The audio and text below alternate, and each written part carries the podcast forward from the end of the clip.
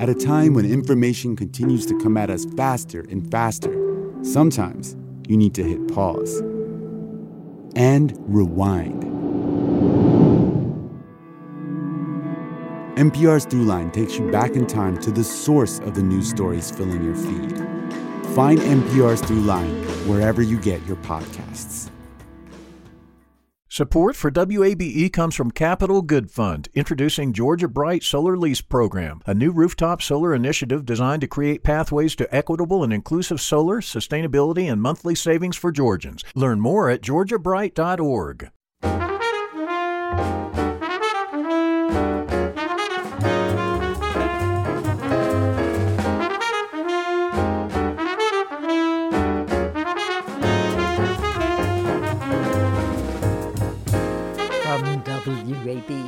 Atlanta, this is City Lights.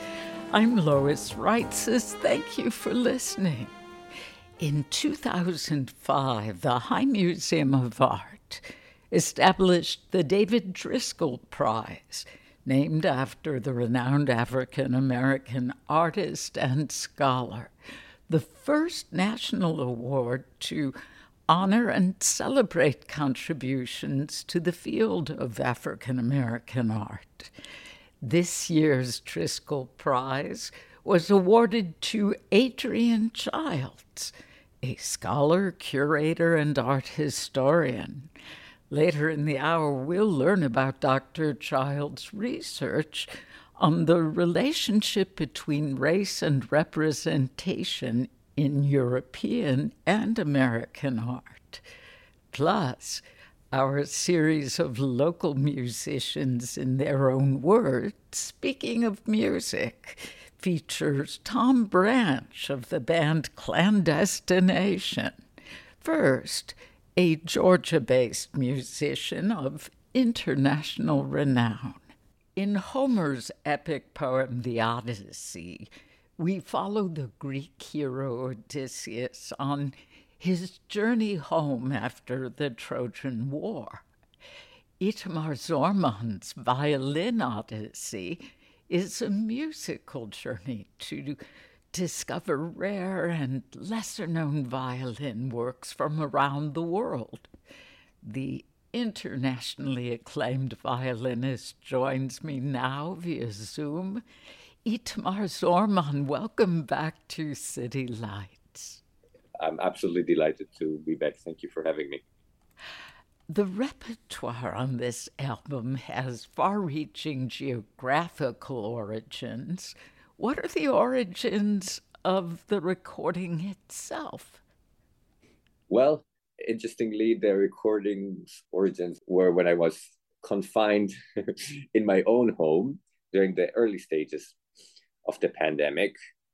Usually, uh, I travel quite a lot for for performing for for concerts, but I I was at home and I wanted to do to use the time in a way that would be both interesting for me and, and I thought oh maybe also somewhat beneficial for others. So I was looking for a way to explore the virtual concert possibilities, but really using it in, in a way that's not just imitating a live performance, because that's not really the, the real thing.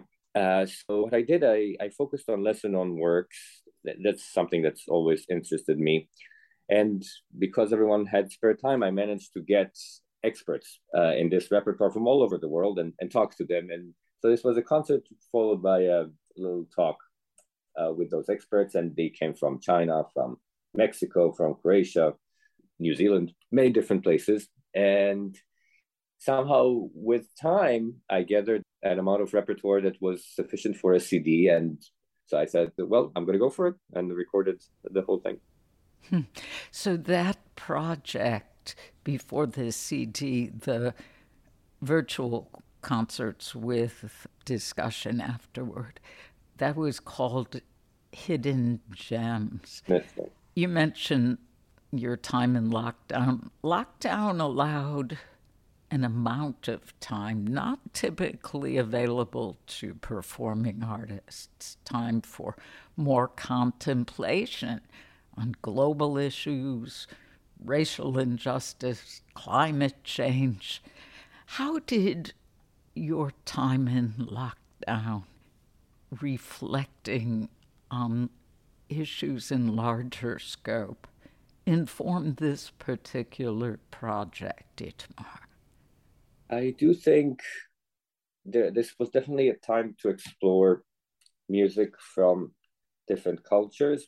And in a way, I, I find that the classical music scene in, in this time has maybe made another step forward in reaching out to different cultures. You know, if you look, say, at the beginning of the 19th century, we have mainly German music, right? And, and some, maybe some French. But if you think of composers from that time, really, Mozart, Beethoven, Schubert, then 19th century, you see some, perhaps some more, which is from Norway, from Russia. You see an expansion, but within Europe. Then the 20th century, you see some of the US. And then maybe now we're going to see some more of music from Asia, from Africa. So this is uh, something that was on my mind somehow, and the the, um, the way these cultures connect and communicate is both fascinating and also artistically is an enormous opportunity. I find.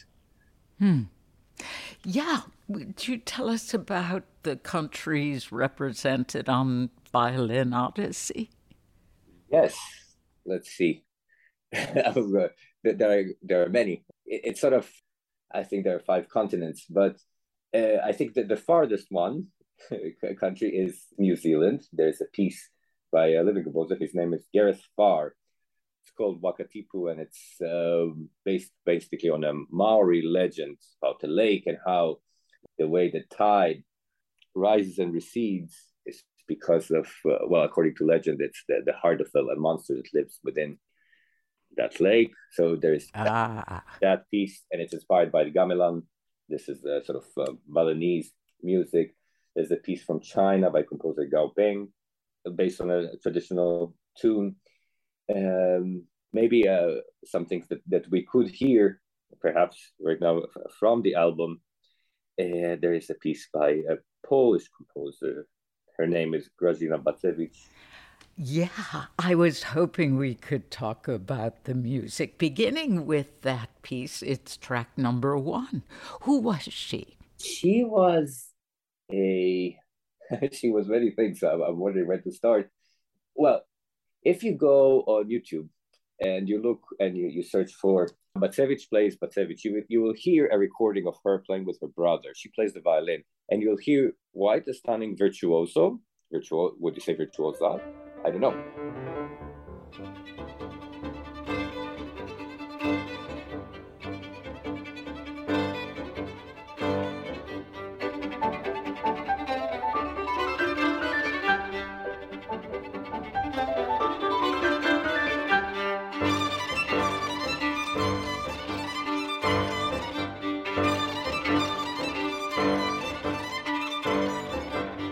but but she's an extremely accomplished violinist. She won some prizes for solo violin, and she made a living as the violinist leader of the Polish Radio Symphony Orchestra.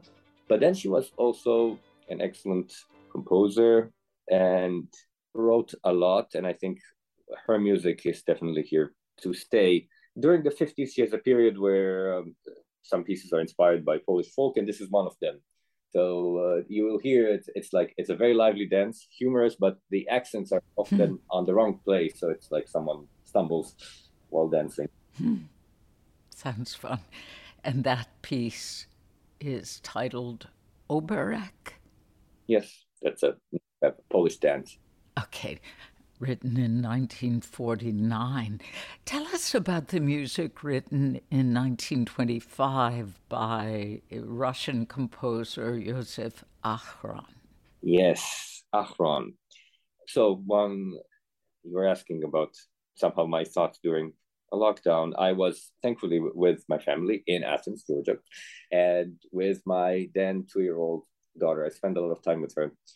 So I wanted to include a piece that has something to do with children. And really, one, one of my favorite ones in this sort of genre is this children's suite by Joseph Achron. He's a composer who ended up actually in, in California and Hollywood, wrote some film music.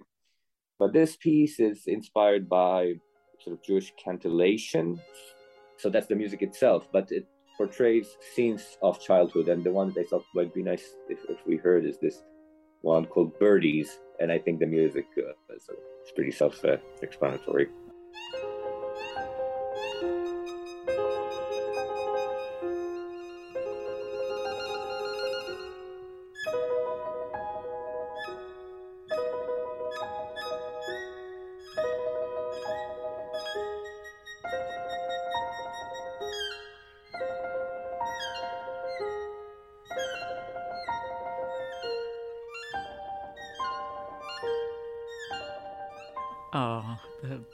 bird song and the delight of children and your delight included in recording this for your daughter. That's right. Itamar, your father, Moshe Zorman, is a composer, and you included one of his works on this recording. What is the story of wandering?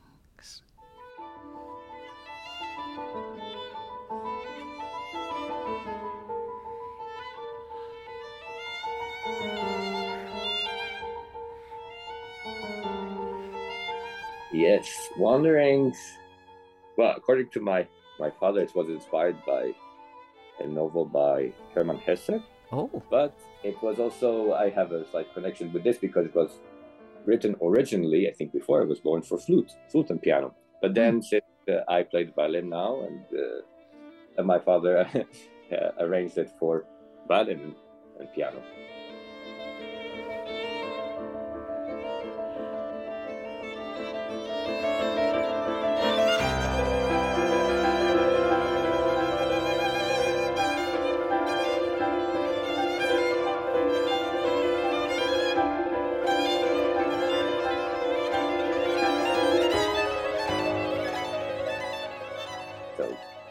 Thought, especially with this, you know, sense of a journey and odyssey, a piece named Wandering, it makes a lot of sense in this mix. It makes a great deal of sense. What book by Hermann Hesse did your dad have in mind? I would need to to ask him. Okay. Uh, yes. I'm wondering if it was Siddhartha. Hermann Hesse was very popular when I was in high school, and early in college, if you were a particular kind of teenager, you know, when we used to say, he's or she's deep, that you were reading Hermann Hesse at the time. Steppenwolf, I guess, was the most popular t- too among my age cohort, which is probably the same as that of your dad.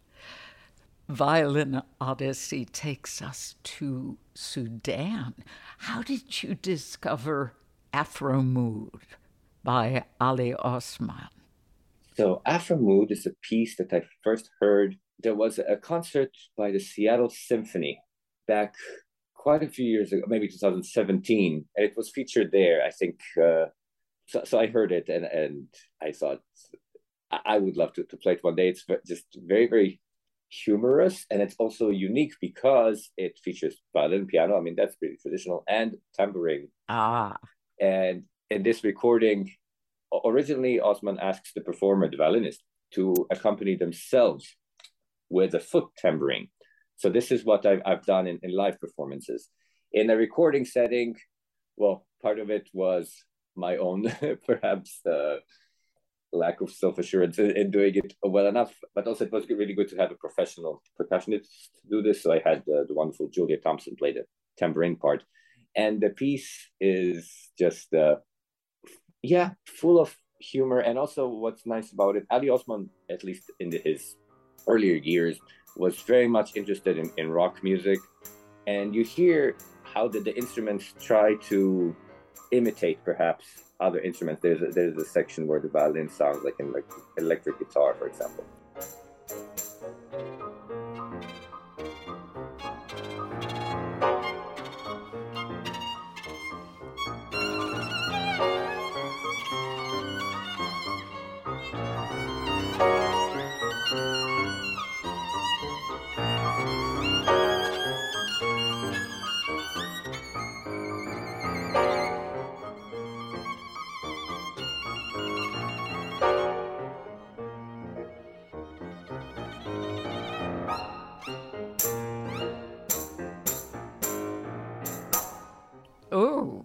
You must have fun with that. Oh yes, uh, we we had a great time with that. Getting on your Jimi Hendrix, huh? Yes, a little bit. yeah, you're looking for a different sound, and uh, well, this is actually what I like very much about the violin. You can get quite a variety of, of colors, and if you try to imitate another instrument, it's not going to sound hundred percent, of course, but you can evoke the, the, the spirit of, say, Jimi Hendrix. Very cool. If you are just tuning in, this is City Lights. I'm Lois Reitzes uh, speaking with Israeli American violinist Itamar Zorman, and we're discussing his new album, Violin Odyssey. Czech composer Erwin Schulhoff wrote his second violin sonata in 1927. You've included that piece. Yes. What distinguishes this music? Well, for me, this really is a masterpiece. Schulhoff was, you know, sometimes sometimes people ask this question, you know, if, if you wanted to go out for say for, for a drink with a certain famous composer of the past, who would that be? I mean, I think he would be one of the people I would like to, to go with on a drink because he was such an eclectic figure. Earlier in his life, he, he wrote sort the music sort of in, in a romantic tradition. Then he was inspired by the Dada movement, Dadaism. So he wrote, for example, he wrote a, a piece called In Futurum for piano, which is completely silent. And this is, I think, 30 or more years before John Cage. Oh, and wow. The score is full of sort of irrational meters, smiley faces. It, it's really all over the place.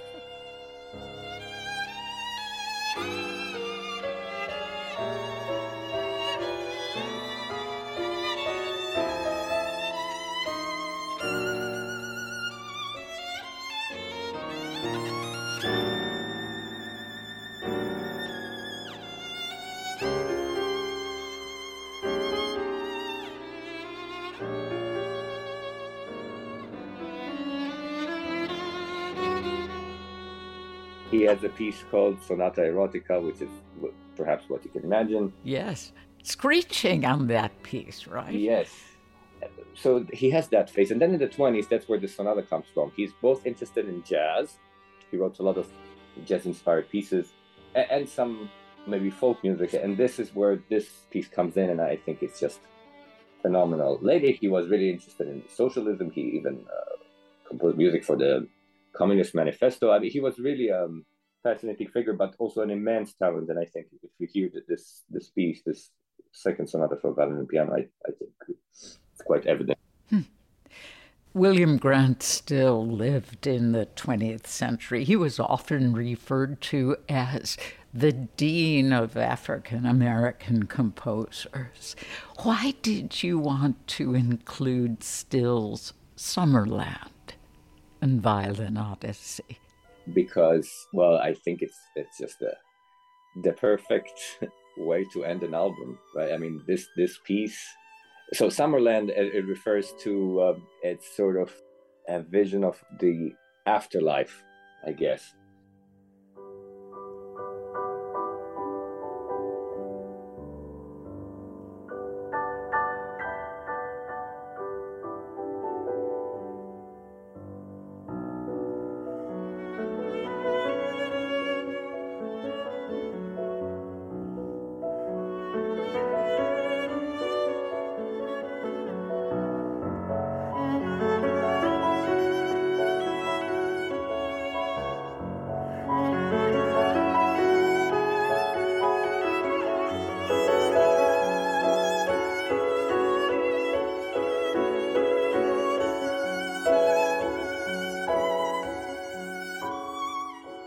It's just really is a, a touching piece of music. It, it also has a distinct American flavor to it. And you know, that this is where I am right now. I, I thought it was appropriate so to end this journey where I currently am. And it's always, you know, uh, in concerts, it's a perfect, say, encore piece. And it's just a way to, to end with a smile, a tear, and, and just in, in thoughts maybe what, what has happened. That, that's my my mm. hope. Itamar, you mentioned where you live now. You and your wife and little girl live in Athens, Georgia. Your wife is on the faculty, she's a distinguished faculty member at the University of Georgia's School of Music. You have two of the most coveted prizes in all of music. In 2011, you won the Tchaikovsky International Competition. Not long after that, you were the recipient of an Avery Fisher Award. And here you are in our midst. What is it like living, I don't want to say off the grid, but not in Brooklyn, not in Berlin, not in Vienna. Do you enjoy living in Georgia, in an area not far from Atlanta? Yes, very much. We found um, a wonderful community here, which is really uh, probably the most important thing. We have friends that we cherish quite a lot uh, in Athens, and, and in the area in general, also in Atlanta. You were asking before a little bit what, as we were in lockdown, what what were some of perhaps the, the thoughts that have come up about things in the world, and and I think one of them was really the sense of belonging to a local community since travel was not possible, and I I think we really uh, during that time we really connected more uh, you know, th- thanks to our daughter, we, we know now all the children in our neighborhood. And uh, we also, I did a series of concerts outdoors with support from the um, Athens Area Art Council, just uh, playing for the community. And this is something I would like to, to do more. I think some things on, on a more local scale, I guess, really being a part. This is maybe the time to mention that also both of my pianists, they might not be in Georgia, but they both live nearby in North Carolina. Kwan Yi and Yeva Yokubovic, that they they both teach in universities in North Carolina. So it's been, in a way, quite convenient for me to have them nearby and we can rehearse and record. You are just a full fledged Southerner, Itamar. I guess. well, it is an honor to have you and your family in our area.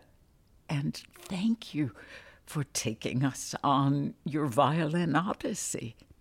Oh, thank you so much for having me. Internationally renowned violinist Itamar Zorman. His new album is Violin Odyssey. More information is on our website, wabe.org slash city lights. In a moment, we'll listen back to my conversation with this year's Driskell Prize winner, Adrienne L. Childs. Amplifying Atlanta, this is 90.1 WABE.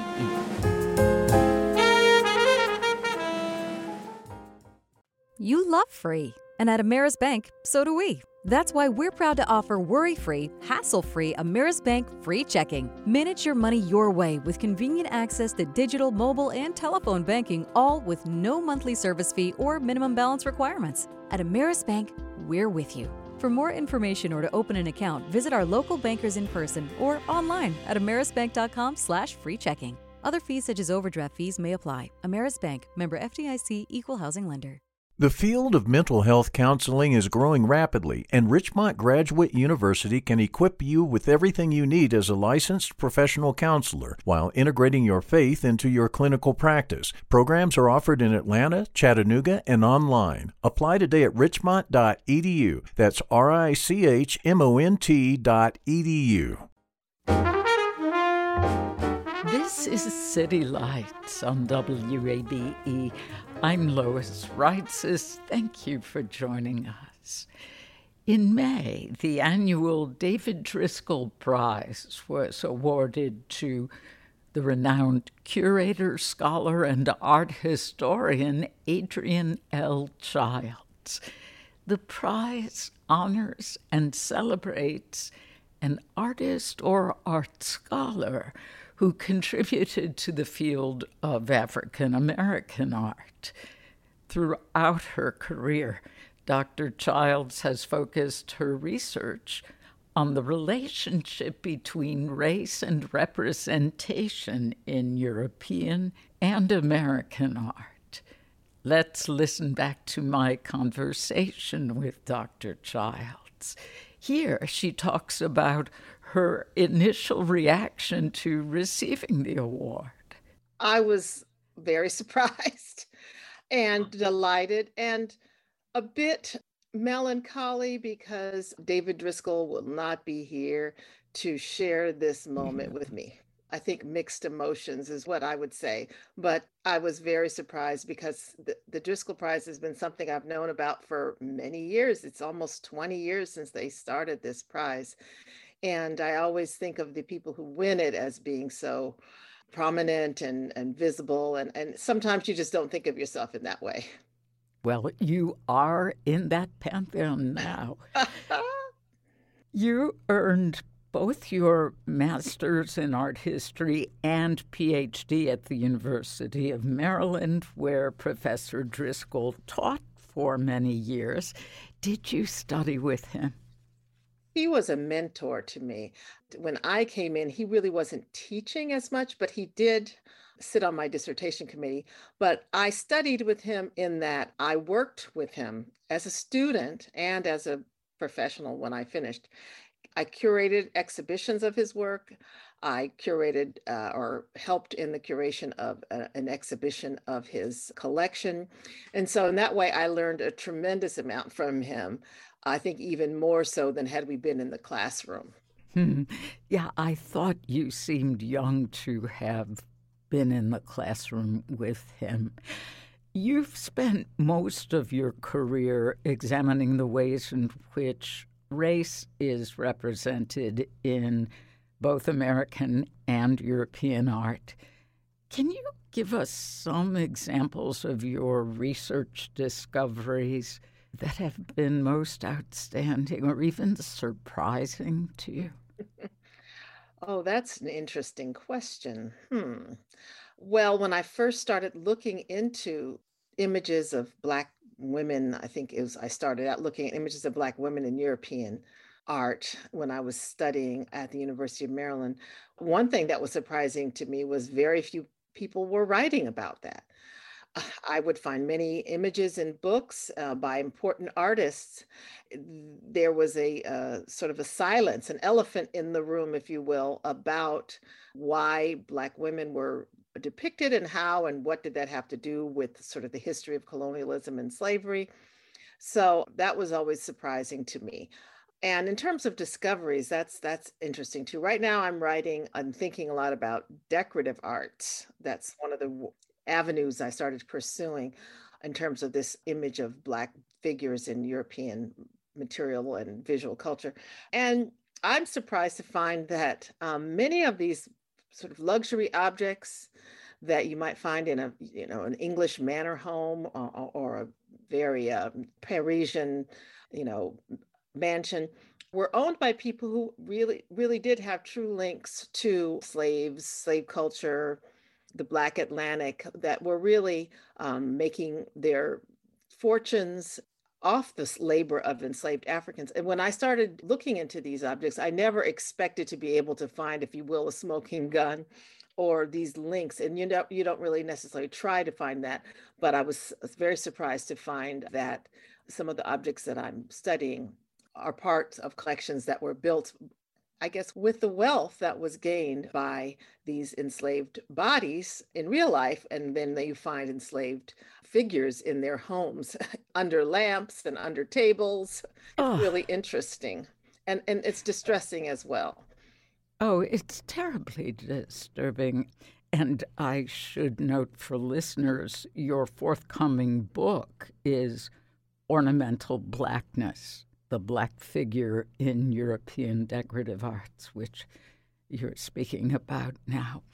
As recently as 15 years ago, my husband and I were in Vienna. He had a professional meeting, and we were staying at a very fine hotel. And I just gasped to see one of those lamps you're describing. And yet, I guess you're saying we can still find these ornamental pieces in European venues today. Oh, yes. And in American museums and in American historic homes. But it was fashionable in the 18th and 19th century to have one of these objects, and they were considered exotic. And they're linked to Black labor, although apparent then and now, was sort of mitigated by their sometimes they were one of a kind. At one point, certainly the earlier ones were made of precious materials.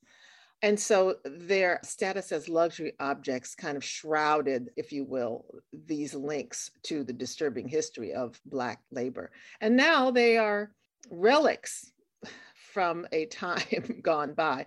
Uh, what's interesting is they start getting reproduced even more and, and uh, I guess a little bit more kitschy, if you will, as they start coming out of Venice in the late, late 18th and 19th century. But Americans coming to Europe wanting to mimic European grandeur would purchase them as well. So you find them in American homes. So I think it's even more interesting to think about what what how they may have operated in a, a, American home in the South before the Civil War, that kind of thing. So it's a it's an interesting topic. And it kind of dovetails to a certain extent with my study of African American art because sometimes these things are objects are reacted to by particularly contemporary Black artists like Fred Wilson, if you will. There's a chandelier at the High Museum by Fred Wilson. It's a black chandelier made of Murano glass. So it's a Venetian product. And so I think a lot of this uh, interest in the decorative and, and this underbelly of a European representation is what Fred Wilson tries to think about in his very conceptual chandelier. But the black um, glass is, is, is in some ways linked to those histories of representation that I study on both sides. So there are lots of links between African American art and the way Africans have been represented in European art, particularly, like I said, with, with uh, contemporary artists who look back and try to come to terms with or resist those narratives. Yeah, because how can you come to terms with the inhumanity of it, no matter how fine the materials? Right. If you are just tuning in, this is City Lights. I'm Lois Reitzes speaking with the 2022 David Driskell Prize winner, Dr. Adrienne L. Childs. You are an associate of the W.E.B. Du Bois Research Institute at Harvard University, as well as an adjunct curator for the Phillips Collection in Washington, D.C. How has your research informed your role as a curator? Hmm. Well, that's, that's interesting. I did an exhibition for the Phillips that opened in 2020, February. Hmm. That exhibition was called Rifts and Relations African American Artists and the European Modernist Tradition.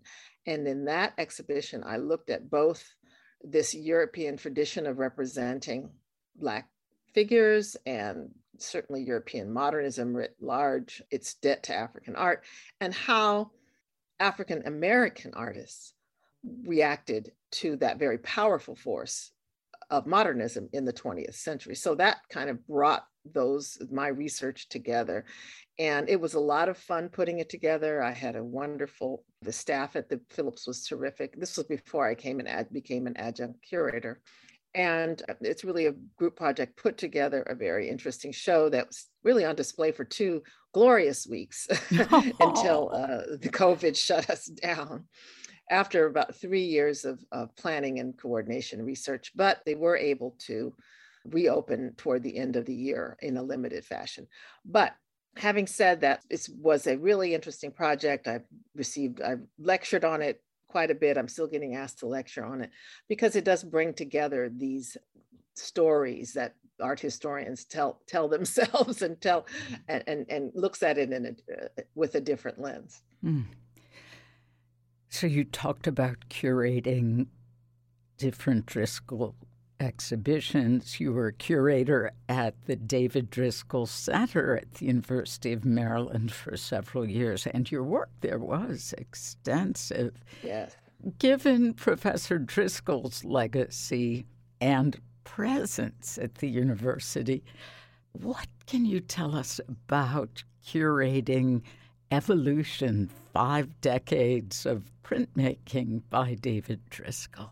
Well, that was a special project for me. I was asked to give a paper one year at the Porter Colloquium at Howard, which is probably the longest standing conference, yearly conference or symposium, if you will, on African American art, named after James Porter, who was Driskell's mentor when he was in at yes. Howard University. So this is a real legacy there. Anyway, I was I gave a paper there just like anybody else, and I focused on Driskell's prints. And when I finished my dissertation, one of the things that, and I got hired at the Driskell Center, one of the things that the current director asked was, let's let's look at that that material and develop into a, an exhibition. And so I worked on that with David Driskell in his studio where there were many, many, many, many prints. and we just had a really a great time again working with the artist and someone who's an art historian and putting together the exhibition. And I had a great lesson on printmaking and all the different forms of printmaking. And of course, Driskell was a printmaker. I mean, primarily, Driskell was primarily a painter and a collagist.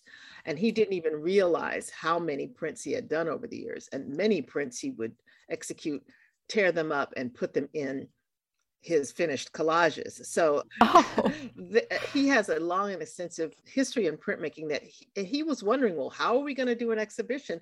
And we we had more than we could even handle. So it was a great learning experience for me to learn about. Uh, and he would print with anything, you know, stick something together, two things together, and then boom, run a piece of paper over, and then there's a print. So we had a good time looking back at that legacy in his life. How special that must have been for you. Since the resurgence of the Black Lives Matter movement and our reckoning with racial injustice in 2020, have you noticed an impact in the art world, whether increased attention to museum exhibitions or greater focus on Black artists? Without a doubt.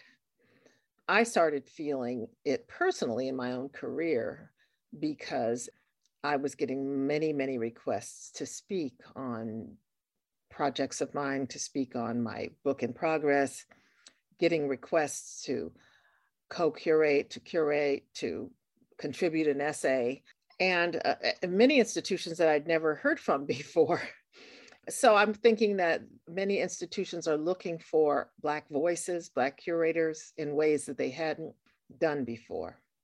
Yeah, it was really good. It also took a lot of time away from my focusing on my book, but I, I felt like I wanted to participate in this flowering, if you will, of consciousness. And I wanted to have my voice heard as well. So I did say yes to a lot of requests.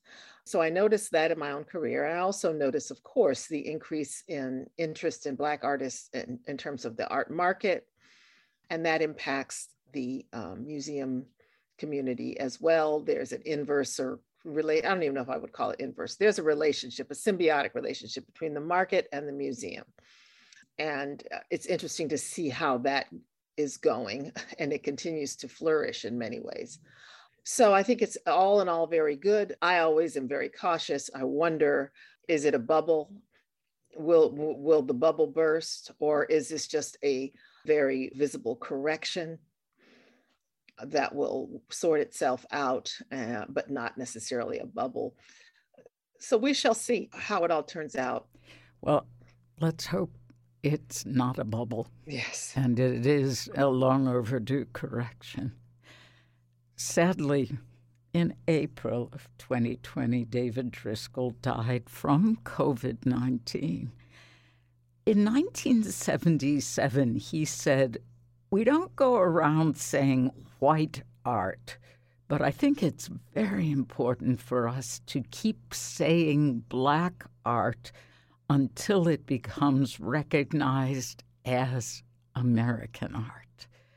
Do you think that goal has been achieved? And it's complicated to separate because we certainly should take full pride in this body of work as American art. There's also something very specific to its creation and creators. Where do you think we are in terms of what David Driskell said? Oh, that is the question of the hour or the, the decade, let's say. I think that in many ways, the artists, the contemporary artists, many of them are young, who are out there working in the field now are driving that story because uh, many of them want to claim Black art or African American art, or many different ways of, of putting it, but making sure that Blackness is forefronted in how their art is categorized or conceived or consumed because of the subject matter, because of the assertive nature, let's just say, of their attention to Blackness and how race impacts their life, American life. I mean, there are many ways of looking at it. Certainly, identity is, is an important aspect of what many of them are doing. So they're saying, no, no, no, it does matter. I don't think we have gotten to the point where there's such a thing as being colorblind in terms of art. Now, there are many artists whose work does not rally around racial issues, but they are Black artists, but their work might be eh, focused on form, color, line, some other kind of concept. And the, the freedom to be able to do that without having to account for your Blackness is very important to them. So it is a complicated situation. And it's interesting now that we're moving to the term Black art. We moved away from that to African American art. And when I taught these courses on the subject matter, I call my course Art by African Americans instead of African American art because I felt like the that art itself, the objects, whatever they are now, they're not necessarily even objects anymore, but art itself is not raced. It might reflect race, this might be the subject matter, it might not, but in the end, it's whatever materials are being put together. The person who's making it, however, let the stories that I tell in class are about how Black artists have navigated this scene, uh, the art world over the last two, you know, two centuries, and uh, what does that mean? It is a complicated thing, and I, I'd hate to limit it or reduce it down to Black art, white art scholar, art historian, and curator Adrienne L. Childs. She is the recipient of this year's David Driskell Prize. Coming up in a moment, we'll hear from Atlanta musician Tom Branch of the band Clandestination. Amplifying Atlanta, this is 90.1 WABE.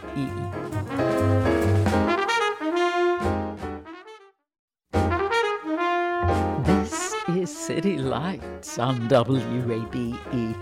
I'm Lois Reitzes. Thank you for joining me. It's time now for our segment Speaking of Music, our series of local musicians in their own words. Hi, I'm Tom Branch, and you're listening to my group called Clandestination.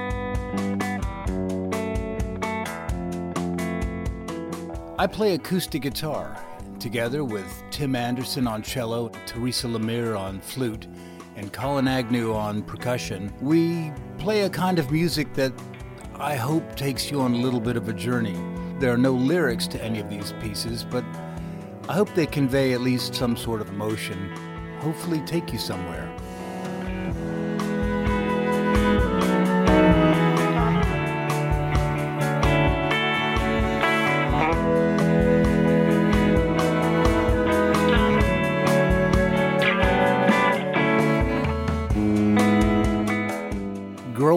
In, in my house, there was music all the time. My mom and dad both sang, they played records, all the time, every day. Anything you could think of, from the Hair soundtrack to uh, the, the Four Freshmen and anything in between. Miles Davis, Dave Brubeck. There's a lot of stuff coming and going. When I was 15, my dad got me an acoustic guitar. I immediately started writing songs on it.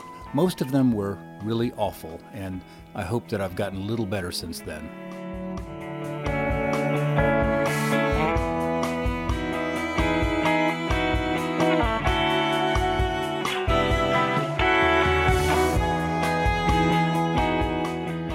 I'm an Atlanta native. I've lived here my whole life. My dad is born and raised Atlantan as well, and so is his dad. Uh, and the cycle continues with me because my son is an Atlantan as well. He just finished school at Midtown High School and is about to go off to Georgia State for college. With that said, I can't help but be influenced by Atlanta. It's an interesting mix of all kinds of different stuff, all sorts of different people, all sorts of different cultures. But it's also pretty laid back. It's a friendly vibe here. I feel really lucky to be in Atlanta and I love it here.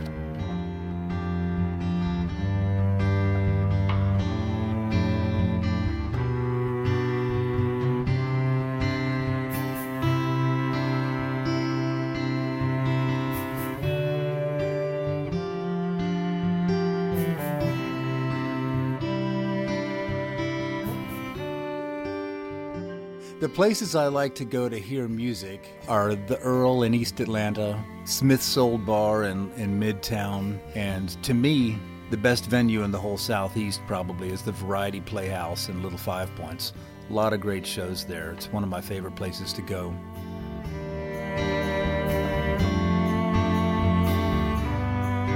None of the pieces of music that you're listening to have lyrics, but they're all based on some sort of a story, something I've got going on in my mind, something I think of that inspired me to, to write the music. It's almost like I'm writing a little soundtrack to a movie that doesn't exist. This song, All I've Got to Hang On to, was inspired by a, a guitar riff that I'd had for years and years, but was never able to, to finish it, never able to complete it, never able to make a full piece of music out of it a few years ago, there was a, a, member of our local music community who was killed in just a random, completely senseless, awful way. And um, something about that made me sit down with this guitar and finish this piece of work off. Life can be short, it can disappear at any second. And if I've got something that I want to try and do, something I want to complete, I best do it. And that's how this piece of music finally got finished.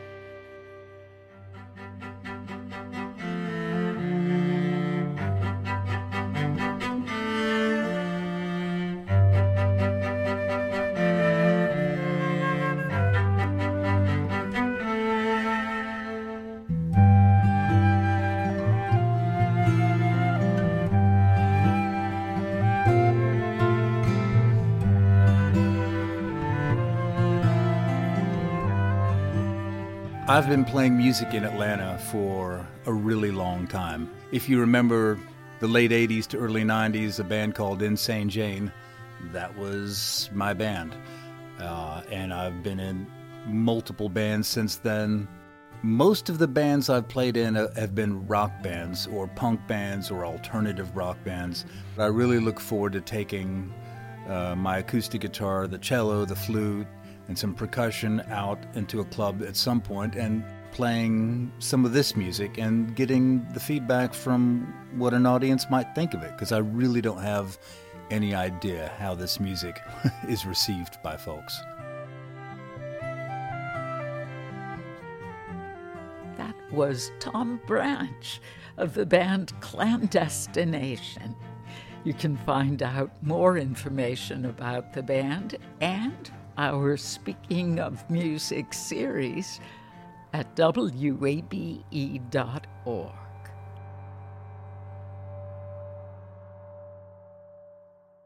World renowned Mexican sculptor Jorge Marin has a new exhibition in Brookhaven.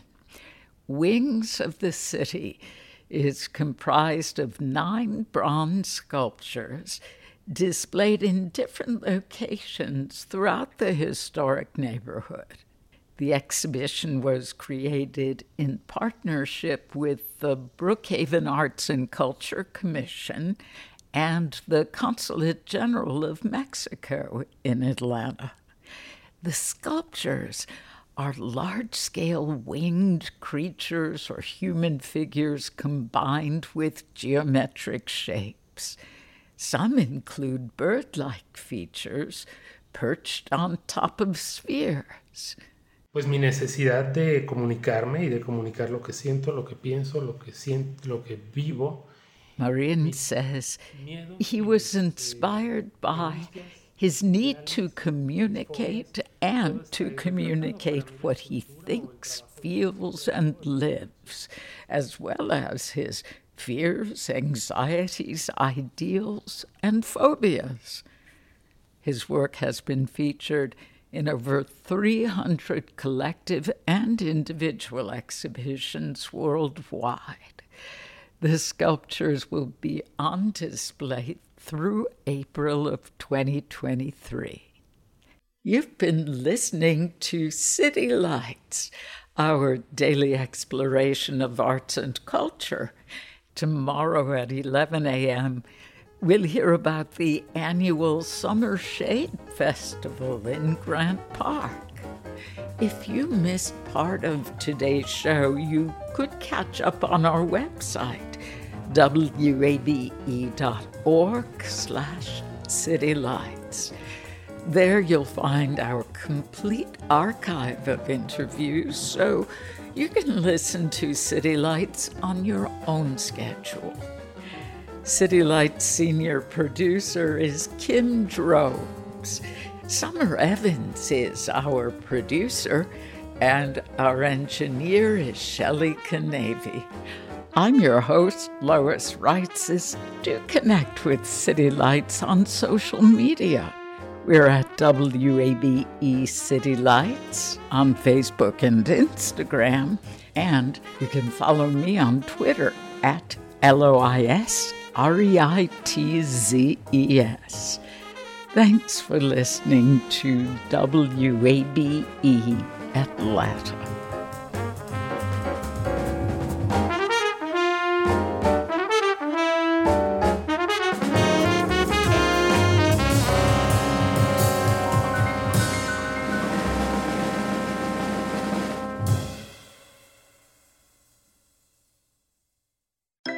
WABE Studios, the podcast where they read stories is a new children's storytelling podcast featuring notable Atlantans and performers reading classic and contemporary children's books. Each episode contains a story meant to entertain, inspire, and inform young listeners, no screens required. The podcast where they read stories features adaptations from both chapter books and picture books. Join us at wabe.org slash stories podcast or wherever you listen to podcasts. WABE. The world has changed from shifts in power to a mental health crisis. So, with all this social change, how do we balance the human desire for empathy, the business need for productivity, and the hope to make an impact in our community? This is a new podcast, The Social Impact Leader. I'm Jeff Shinabarger. Join me as we explore people doing work a little different. Available every Wednesday at wabe.org forward slash podcast or wherever you get your podcasts. WABE.